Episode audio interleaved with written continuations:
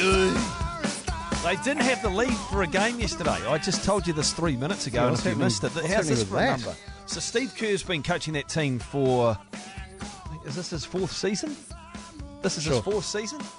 They've never had a game in which they haven't had the lead, as long as Steve Kerr's been the coach. Best team in the NBA.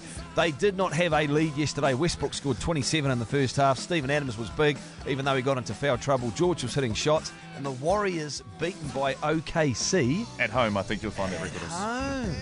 Yay. Oh, Dan Dibley, our man in San Francisco, 95.7 the game, breakfast toast. Dan, uh, we're right on our numbers, aren't we? We're dead accurate.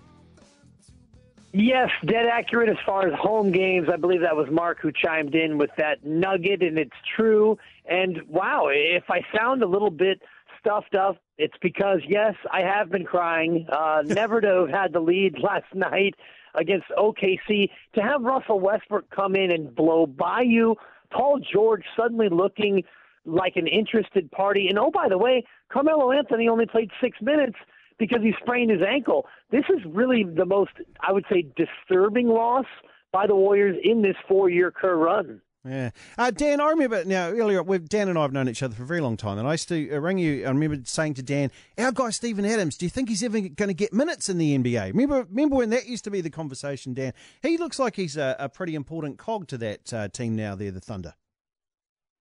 Yeah, he's a true beast, and I say that in the most complimentary of terms because inside on defense and on offense, he is a force to be reckoned with. And now he's showing an ability to score on his own, which that's always the big leap for bigger players who are maybe more bulky and play more of a physical brand. The big question is, can you become an offensive threat? You'll see Clint Capela in Houston is a great mm-hmm. example.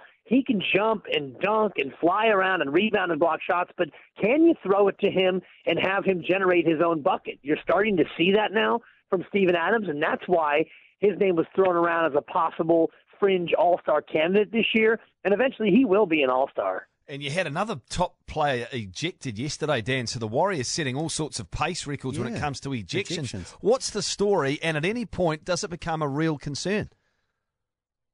It does for the regular season, and you're talking about Draymond Green, 13 technical fouls now. He was ejected for the third time. If you get 16 technicals in the regular season, then you are suspended for one game.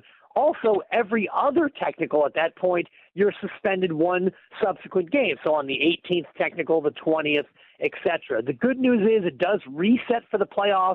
You're given six technicals in the postseason before the seventh triggers a suspension. The bigger problem, though, in my opinion, is the Warriors are spending too much time complaining to the officials and not enough time defending the opponent. OKC with 42 points last night in the first quarter. That's unacceptable. Yeah, actually, I wanted to bring that up with you, Dan. What was the weirder quarter of basketball to have a look in a box score and see yesterday? Was it that Golden State conceded 42 points in one quarter yesterday, or the fact that Cleveland in the fourth quarter yesterday scored nine points in a quarter against my crappy Orlando with four players out? I think the answer is as plain as the nose on your face, and it's Cleveland and the nine, because 12 minutes in this up-tempo NBA now Nine. is an absolute eternity, and they scored nine points. Uh, I think about the the movie Defending Your Life, where Albert Brooks has to defend nine days, and they oh nine days, nine days. Nine points is all you can muster with this high powered team. Cleveland is the Hindenburg right now. Oh, the humanity. The blimp is on fire, people. You can watch it if you want, but that thing is crashing down to earth. Hey, Dan, so that gets us to the transfer deadline, the trade deadline, I think, in the next uh, 24 hours or so. Of the big teams of the contenders, do we expect any to make big moves?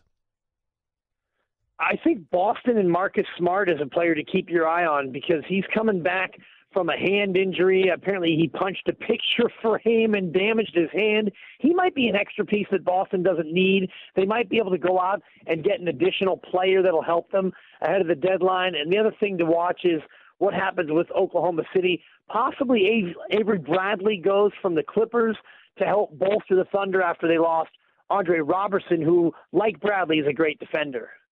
And finally, Dan, before we get out of here, uh, I had a hate watch the other day at the Super Bowl. I hate both teams, uh, so that was cool. But afterwards, there's been some controversy with an assistant coach possibly leaving the Patriots, then deciding not to. School us up on that, man.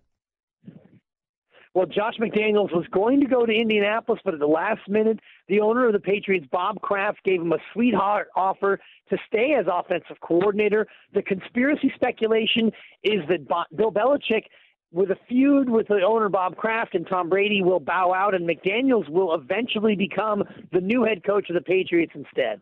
Whoa. Dan Dibley, thank you for your time.